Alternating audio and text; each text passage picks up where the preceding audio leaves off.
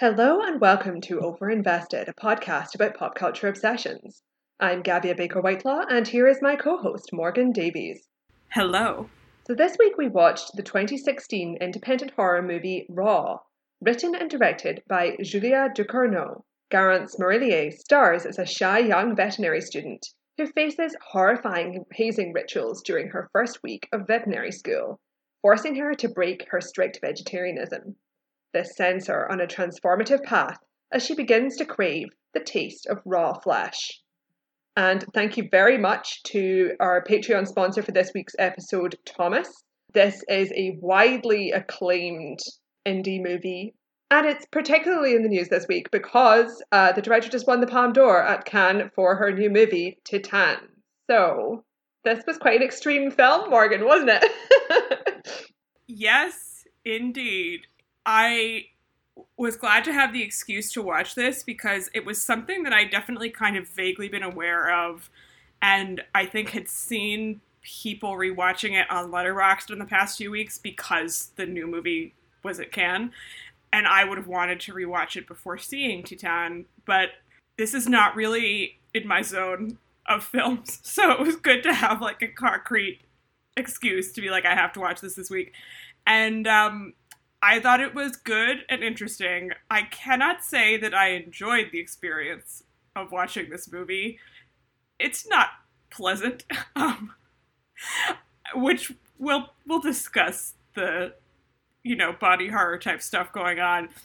I was really interested to see that, like you tweeted from the Overinvested Twitter account that we were doing this movie, and we had several people reply being like, "Oh my god, I love that film so much," which is great for them, and I hope that they enjoy this episode. But like, I just did not have that reaction at all because I was too uncomfortable watching the movie, which isn't even like a critique of the film. Like I thought it was good. Yeah. It's just a you know uh, your personal taste. Your stomach's critique rather than your artistic critique. Yes.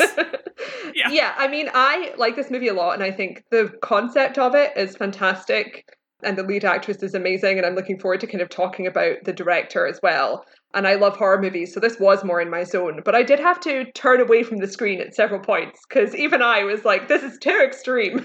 but it's definitely not kind of um, exploitative, just like two hours of hyper violence kind of thing, which I have seen a few of kind of at horror festivals, and I'm just like, "This isn't for me." And also, I kind of am not particularly impressed by just extreme slasher movies that are just nothing but gore and body horror. But in this, it's actually in terms of like the runtime of the film, it's like a relatively small percentage, but it's shot and kind of conceived in a really thoughtful and effective way. So it has this massive impact. It's like, oh, here's a movie where someone eats some human flesh. And it's like, well, we have seen that in many iterations, but this director has, has an extraordinary talent for making that the most disturbing thing you can possibly imagine. so, um, yeah, very impressively well done in that regard. I mean, she in one or two interviews I was reading was sort of saying, like, I love horror movies, but this isn't a horror movie. And I think it is in some ways and isn't in other ways. And obviously, like, arguing endlessly about genre classifications is not the most productive use of time. But I do think that she has a point in the sense that, like, I really like horror movies. They're not my favorite genre, but, like, I definitely enjoy them. I don't like slasher movies, as you say. I think that they're kind of a waste of time and tend to be exploitative. But in general, I like horror. And I think that horror generally has an element of like pleasure that I didn't get from this at all, right? Like there's an extreme aesthetic quality to most horror movies that like this movie's not interested in that at all. There's extremeness in the behavior for sure. In fact, the like MPAA like seal that goes up at the front of the movie that was like many things listed under why it was rated R, and the first one was a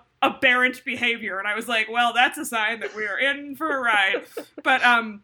I also love that because it's like that really covers truly a multitude of sins. It's like, oh, okay, she's yes. behaving oddly. It's like, well, they're not wrong. She's behaving very oddly.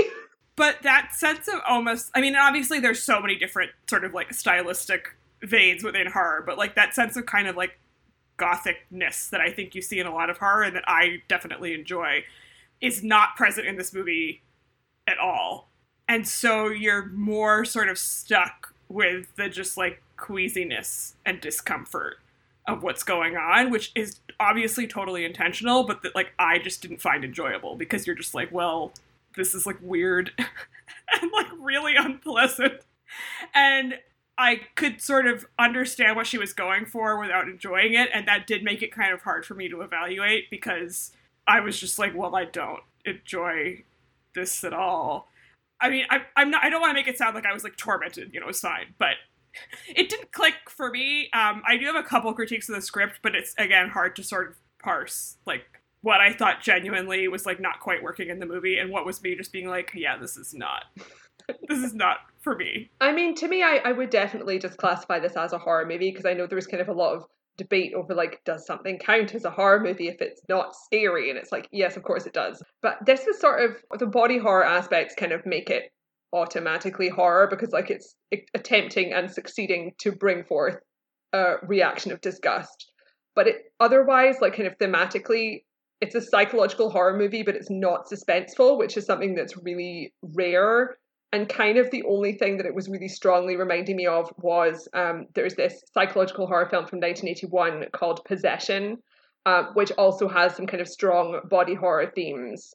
It's a French and German film, so it's kind of in the European indie drama zone. And I was interested to note that the director had the actress here watch that movie for this for preparation, and I was like, interesting. yeah, I mean, I have seen that movie. I think that movie's great. I do think that that again is like stylistically so much more heightened than this film, which I think is really well directed, but I think it's deliberately like not flashy at all. Yeah. And again, I don't not that every horror movie has to look like Suspiria or whatever, but the cinematography is almost like aggressively non like stylized, which obviously is a stylistic choice, but like there's this sort of approach that mimics like European realism. And then you have the body horror elements thrown in, but in a way that like theoretically isn't like beyond the realm of what's possible, even though obviously this wouldn't happen. so I and I like again all this stuff about sort of hazing, which we'll get more into the plot in a second, but I just think that there's a lot going on in the movie, which is what she was sort of pointing out in this interview that like all the stuff about the sort of school dynamics it's not that it's incompatible with horror. I just think that the experience of watching the film for me was really different than watching a lot of other movies in that genre except when you then get suddenly into the like really gross out body stuff which i also think the effect she's going for is kind of different than in some other movies like that where they're trying to be kind of titillating in a certain way, and she is not going for that at all. Like it's just supposed to be uncomfortable. But why don't we get into her a little bit more because you were doing some reading and discovered some stuff about her background that yes really explained a lot about this movie. There's so several really great interviews with Julia Ducournau after she made this film because it was such a big hit and everyone was talking about it. And uh, the kind of the key piece of backstory for her is that she is the daughter of a gynecologist and a dermatologist. So she kind of has that background. Uh. And she very kind of intentionally set this movie in a veterinary school rather than a medical school because she wanted to kind of remove it from the direct medical background because it kind of seemed too easy to do a story that's just about like a girl going and trying to snack on some corpses. Like there's a lot of stuff going on here to do with the protagonist's vegetarianism and her feelings towards animals and the way that like you kind of assume like oh vets like this is going to be like a really sweet-hearted person surrounded by other sweet-hearted people who love animals and she gets there and everyone is like a sociopath. But like yeah in terms of these interviews she seems to be an extremely strongly opinionated person which doesn't surprise me. And kind of after this film came out there was a lot of buzz about people like passing out at toronto's midnight screening of it. And as morgan said there's like quotes from her saying it's not even a horror movie. Like, even though I like horror movies, this isn't horror. But she also kind of pointed out, yeah, it's a midnight screening at a film festival, so everyone who's there is probably like tipsy, probably hasn't eaten in hours, which is constantly a problem at film festivals. You just don't have time for a snack, and it's midnight, so it's like, yeah, I do get her point. People probably were passing out for a multitude of reasons.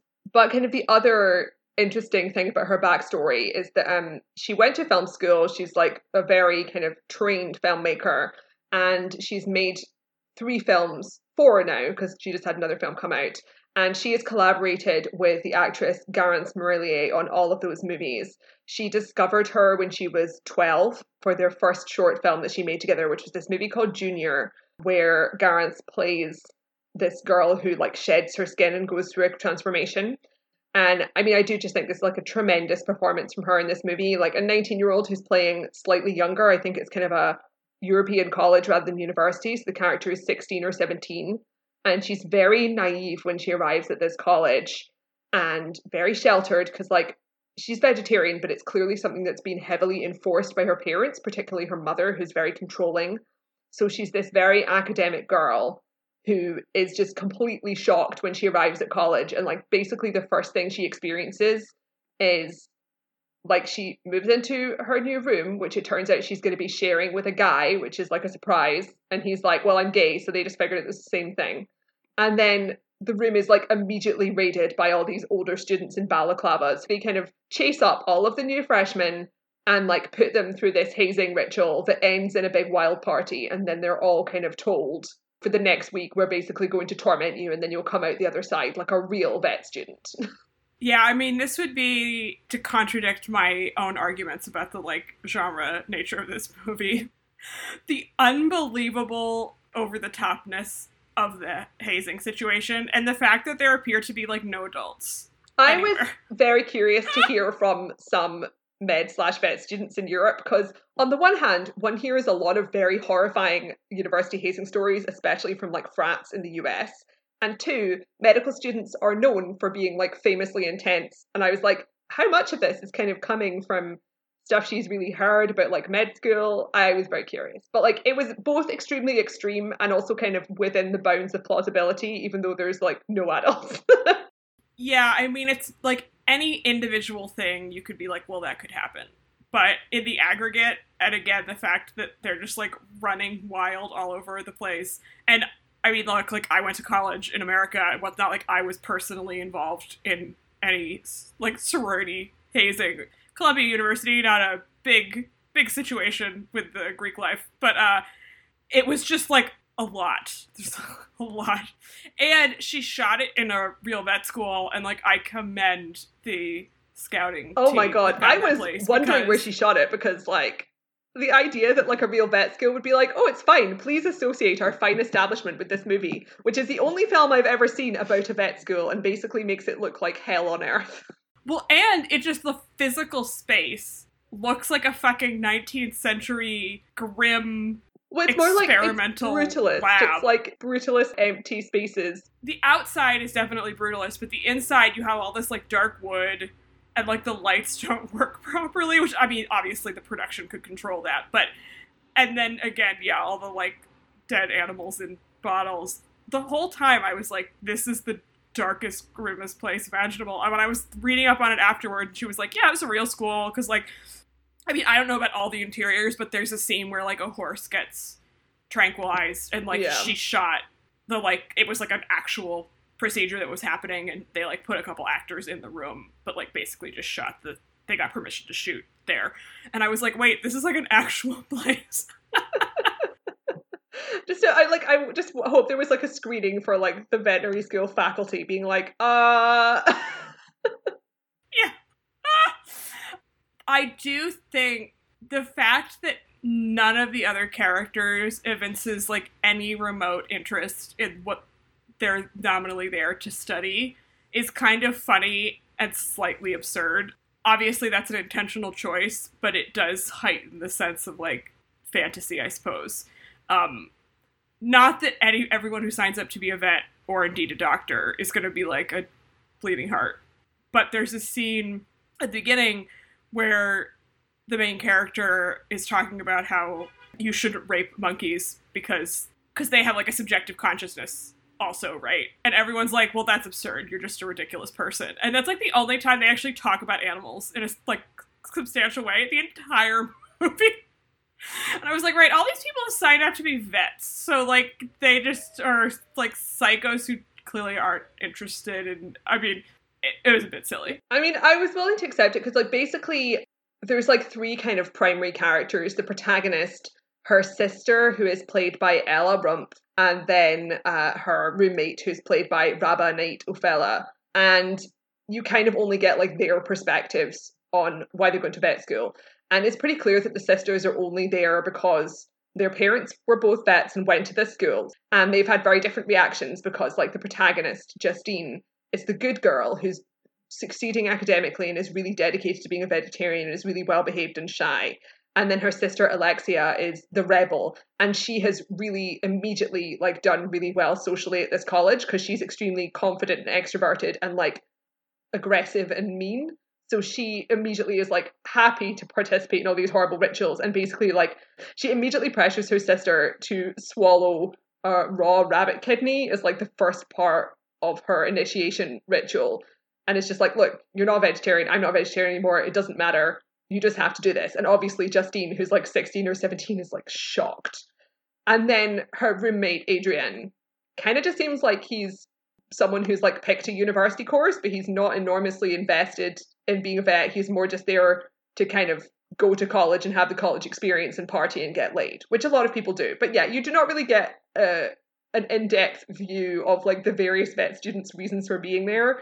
And as a group, it really just seems like Justine, the protagonist, is the only one who's really objecting to all the hazing and is really traumatized by it because the others are I guess like more socially adept and more able to just accept the fact that this is part of the experience they're going to have to go through. And all of the older ones have already gone through it, so they're just like a bunch of monsters. Yeah, I mean, I think it ties into what the movie is and isn't interested in doing, which I think the movie's weakness, which isn't necessarily a huge problem, is psychology. Like the, the, the end of the movie kind of tries to like psychologize the whole plot which like we won't explain until we get to the end. But i think that that felt like a bit of a cop out to me and like i don't think that that it was also something i could kind of infer from watching like, the rest of the film. Well but like i just don't think that the film seems that interested in like character on that level as opposed to sensation and visceral experience and like making the audience feel uncomfortable, yeah. right?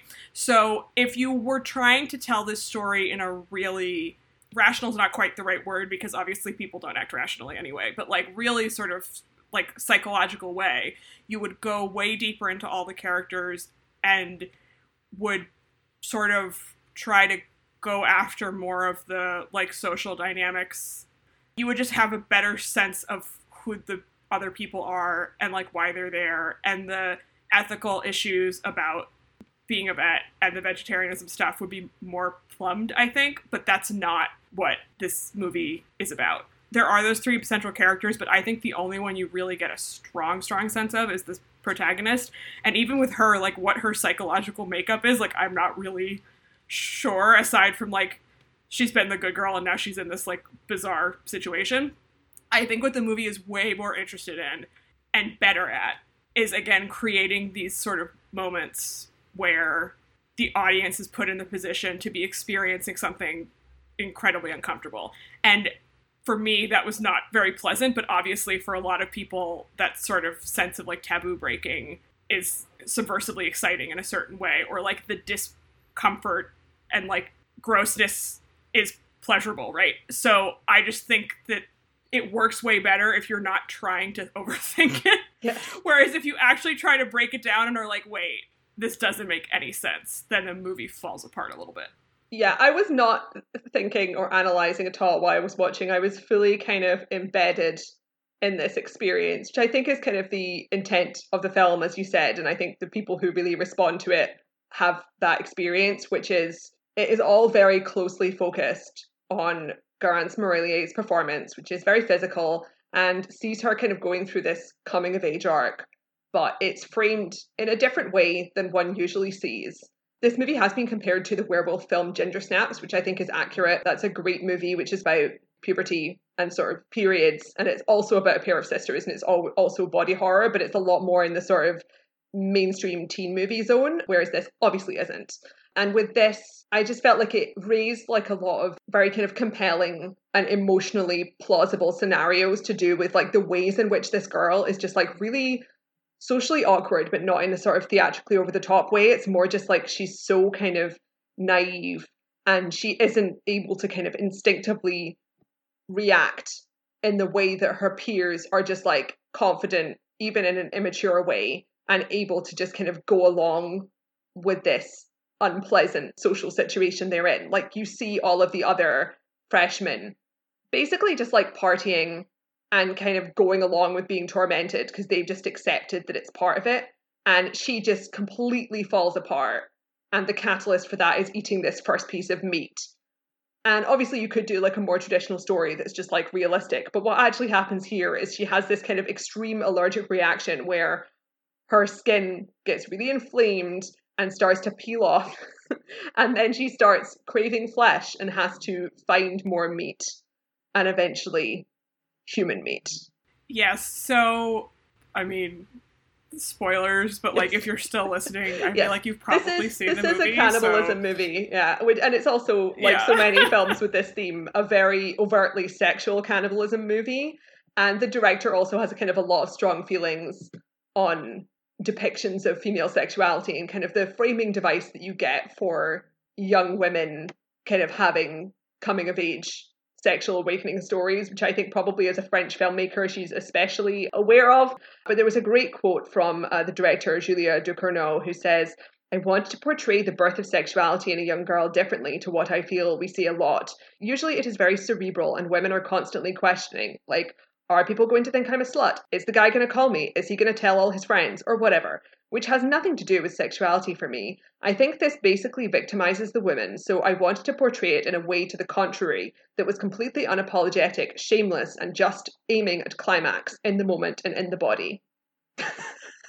well, that is what's going on in this movie. She wants flesh. Yeah. yeah, I mean, like she levels up from the rabbit to like literally grabbing a like cooked like hamburger or something and like sticking it in her pocket in the dining hall to try to steal it. Because she's still like in denial. She doesn't want to be openly eating meat so she's like eating like raw fish out of the fridge and but something about the sight of her like stick is like dripping with condiments and like sticking that in the pocket of her little you know doctor's jacket amazing. was just so perfect to me. I was like, this is such a again like breaking the social contract, right? Like you're just not supposed to do that. And the woman who's like manning the buffet is like, you have to tell me what that is because I have to ring it up. And it's like totally humiliating. Yeah, she takes a bite out of some raw chicken in the fridge, which I was just like, oh. I was truly no. cringing throughout no, much no. of this film. Do not eat that. And then it really gets going with the like centerpiece scene in the movie with her sister who I oh my god I had to pause in the middle of the scene and like get up and like do something else because I was just like losing my mind. This was the point where I was physically facing away from the film. She's got to go out to some party or something and the sister who as you said is like older and definitely more way more socially capable. And I also think that actress is great. I the whole time I was like, I feel like I've seen her in something, and it turned out she was in that horrible Netflix show Freud, which I reviewed last year, and I was like, well, that was different. Um, but uh, I think she's really excellent in this movie, and just like completely magnetic. Her eyes are like convey so much, and so she is like, I have to give you a bikini wax, and the like close-ups in this scene i was just like because you know something's gonna go wrong right? And there's like a dog who keeps wandering over and like trying to get his face in the hole. I mean oh man.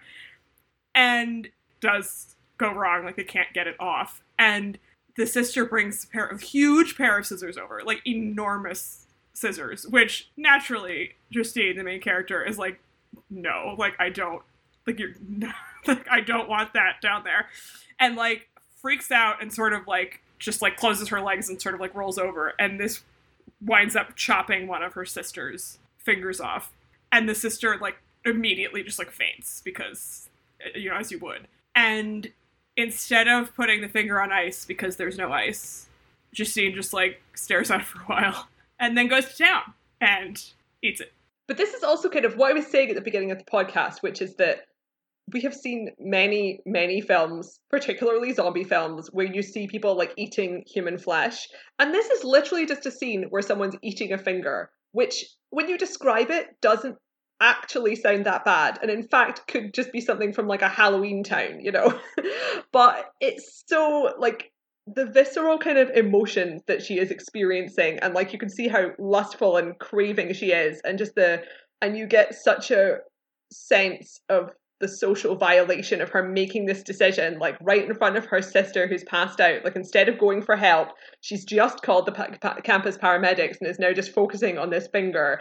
And then there's just this long unbroken sequence of her eating this finger where you hear all these like noises and she's kind of really tearing into it because it's really stringy because it's like built up all of the sense of kind of shame and embarrassment and like how weird and uncomfortable she is as a person it's so effective and i was just like i cannot watch this yes also there is definitely a like undercurrent of like incestuous sexuality going on with the sisters throughout the movie, as evidenced by the fact that the first time she eats human flesh, it is her sisters, and that this is comes right after this like bikini wax situation.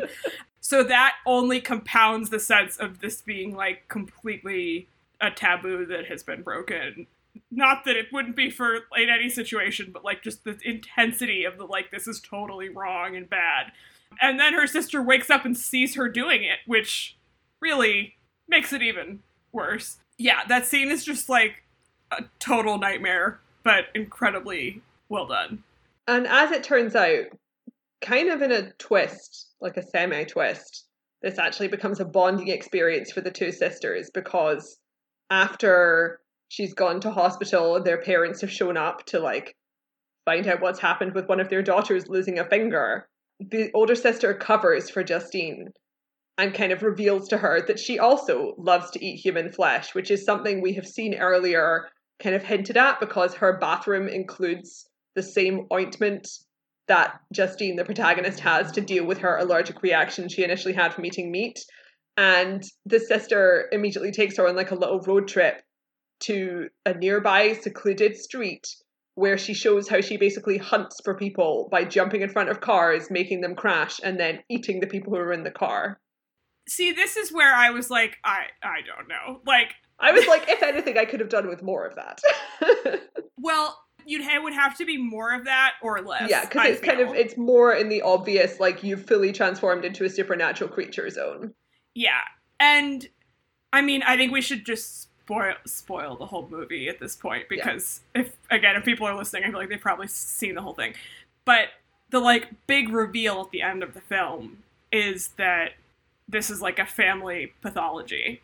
And their father reveals to Justine at the end of the movie after the sister has murdered Justine's roommate and like really eaten a lot of him and is in prison. That like her mother is the same and like he opens his shirt and he's got all of these like wounds on him. Which I was kind of like, yeah, you've never seen your father without his shirt on, like okay. this is like totally new information. But that was the thing that I was kind of like, I don't need this like explanation. I don't think it serves the movie particularly. But conversely, without that explanation, the sister being like, "Oh, you ate some of my flesh, therefore obviously I will just throw myself in front of a car and start eating this guy's head," makes literally no sense. Like it was so like what the fuck? I mean, it made sense to me because I was just all the way through. I was like, as soon as I saw that little thing of cream, I was like, okay, so the two options here are either everyone at this vet school is a full-on cannibal and she's about to be inducted into that, or she and her sister have some weird genetic predisposition to become cannibals. But that's from eating the rabbit.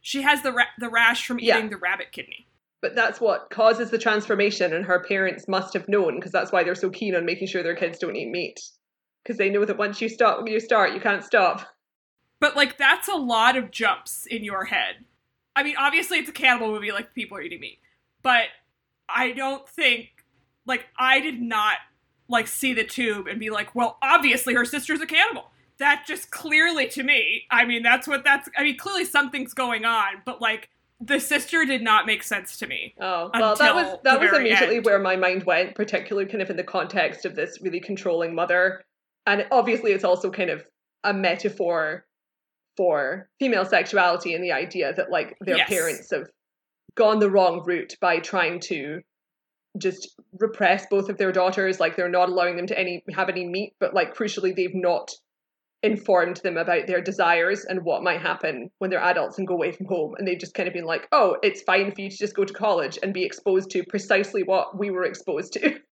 but we get like one scene with the parents at the beginning and that's it and aside from them being like oh you can't eat meat that's like otherwise they're not there's not like a ton going on I don't know. It was enough information for me.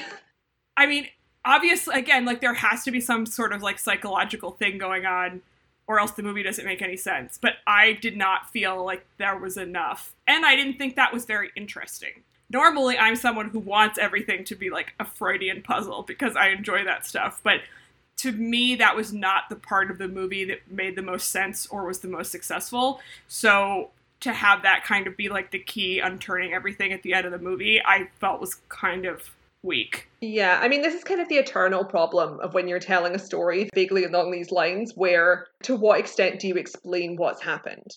Because most zombie movies are very happy to provide some sort of scientific explanation, even if it's just a preamble that's like when the zombie plague hit the United States, because it's basically a pandemic story.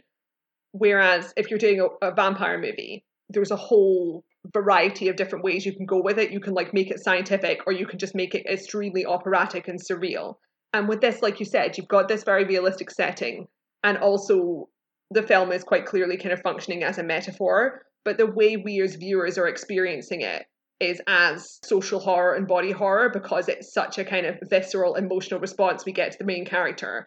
And although I was like completely accepting all the business with their family and sister and felt it was like quite clearly illustrated through the like trajectory of both those characters.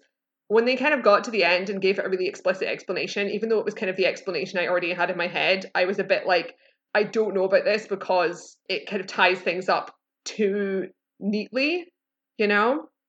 Well right and like part of what's interesting about the movie is that the way she's depicting female sexuality which we should talk about more in terms of like what happens after that finger eating scene, is genuinely very subversive and shocking.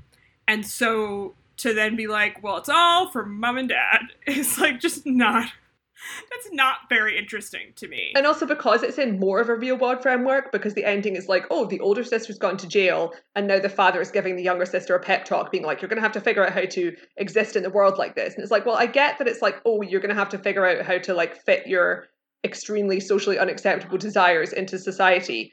But also, the whole tone of the film up until now has literally been like she's transforming into some kind of mythical beast. yes and I mean, I guess that that's like a point that you could say the movie slash the filmmaker is making about like female sexuality having to sort of conform to societal norms, but like that doesn't seem like what the movie's about either. Yeah. And it's also, also like it's a... just these two sisters, and everyone else at the college is much worse than them because they're all monsters. So, I mean, the older sister also. Yeah, the older sucks. sister is also terrible. she, I mean, she's very compelling as a character. Yeah, but like she's she's no bueno. she does not treat her sister particularly well, though to be fair, the younger one also eats her finger, which I would be mad about, you know. But we should say a little bit more about again with sort of like plot developments after after the finger eating because she just becomes sort of compulsively drawn to biting people in ways that are either distressing or quite funny, depending on circumstances. I mean, she starts lusting after her gay roommate in a very yeah. amusing and awkward way because it's like he's gay. But then it kind of turns out he's probably bisexual and he's still coming to terms with his sexuality because, like, he's like 20. So they do end up having sex. And he's like constantly having to shove her away from biting him. So what she does is like bite her own arm extremely viciously and cause herself to bleed. And there's a great quote I read with an interview with this actress who says, like, oh yeah, like she explains that like the finger, the prosthetic finger was made of candy, so it was really delicious. But she said, on the other hand, my arm copped it. At the end of the day, it was all yellow and swollen due to the bruise caused by the bite. But of course, I didn't bite until it bled. I had a sponge with fake blood. And it's like, yeah, I can see why you and this director get on well. Yes. And that happens right after she's like bitten the lip off of some other oh, dude. Oh god, yeah. There's like these, the, like she and some other freshmen are like basically forced to kiss by some of the older students, and her response to this is like to tear his lip off. Which is totally gross, but also like it's funny. It's a bit more of it's funny and it's also a bit more of a sort of traditional uh horror movie in this framework because you are a bit like yeah yeah we know what's gonna happen. I mean, the second half definitely has more of that vibe to it because you're just waiting every time she comes into close contact with someone for like her to yeah. you know do some damage.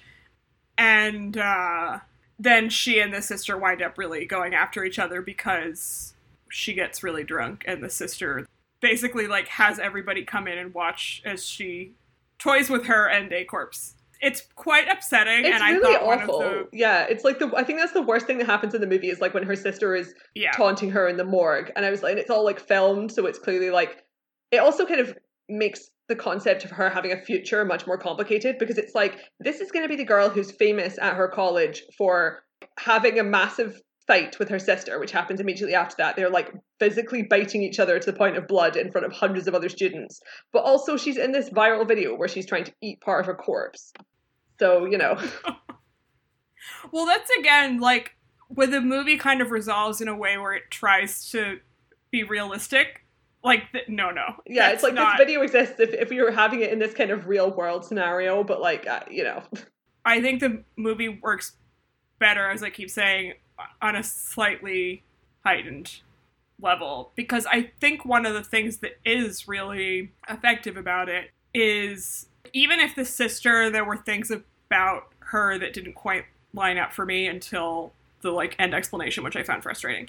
I think both those actresses are really great, as we've said, and the fact that you have these moments where one of them is treating the other in a like genuinely awful way that obviously is the most upsetting moment that we just described. But like the older sister in particular is like really horrible to her younger sister and the younger sister like eats her finger which also is not something that you should do so. And i think certainly there have been like movies and books and whatever about like difficult sibling and sister specifically relationships but there's a desire i think specifically with sisters to have some kind of like triacly resolution because it makes people uncomfortable to think about those relationships being sort of like too damaged. But people can be really awful and like obviously this movie is really heightened but i think the willingness of ducournau and the movie broadly to be like no this is really fucked up was really interesting to me and then of course it does kind of resolve at the end like they're they're back to liking each other but only because one of them is in jail so yeah like, mm. I read um, in one of the interviews with the director that in earlier drafts it was just meant to be like another older girl at the school, and then she realized like, oh no, they should be sisters. This needs to be like a Cain and Abel thing, which is correct. That is definitely a really great framing device for the story. yeah wh- which also makes the kind of like weird incestuous vibe makes sense Yeah. to me because that definitely is happening and i think is interesting but like if it was originally they weren't related i was like that scans but it's totally better if they're related i mean if it's just like a random other person you lose a lot i think I mean, I think our verdict on this film is clear. I liked it. Morgan was extremely grossed out, but recognizes many of its high points. uh, I fully understand why some people are obsessed with this film. And I am very much looking forward to the film that she just won the Palme d'Or for. Yes, which sounds. I've tried not to read too much about it. It sounds same. very Cronenbergian. Who we, I can't believe we have not mentioned him this far. she says she's influenced by him. That's clearly. I mean, it's apparent Yes, that he is a big influence. I've I've enjoyed many a Cronenberg film. We need that kind of energy out there. So even if this was not exactly my cup of tea, like I'm glad she's doing her thing. But uh, thank you again to Thomas for requesting this. even if I didn't particularly enjoy watching it, it was really interesting and really interesting to talk about. So next week we have another Patreon request, a very different film. A different and very seasonally appropriate film. yes, we will be watching Bad Moms Christmas, which neither of us have seen. Will be an interesting experience. I've not seen the first one, so we'll Neither have I, in. but this movie it co-stars Christine Baranski, my favorite women in the world. So yeah, and Kathryn Hahn, right? Yeah, the main characters are played by I Mila Kunis, Kristen Hahn's Bell, and Kathryn too. Hahn, and it is like a mainstream American comedy about some bad moms, and it's set at Christmas. And I'm very curious to find out why this has been specifically requested to us because it's slightly outside our general Yes. wheelhouse, even though our wheelhouse is very broad. So, um, strong cast, intriguing concept. Yeah. Uh, poor reviews, but you know what? That's fine. we keep an open mind here. Yep. And I mean, Christine Baranski can do no wrong in my eyes. So I'm looking forward to seeing her in that. So yeah, we'll be some celebrating mid the middle of summer with a Christmas movie, as you know, why not? You can find us on Patreon if you would like to request a movie of your own at patreon.com slash overinvested podcast. Gavia, where can our listeners find you and your work online? You can find me on Twitter at hello underscore Taylor, and you can find me on YouTube at Behind the Seams. And you can find me on Twitter and Letterboxd at ML Davies. The podcast is on Twitter at OverinvestedPod. Our Tumblr is Overinvested Podcast, and our website is overinvestedpodcast.com. Thanks. Bye.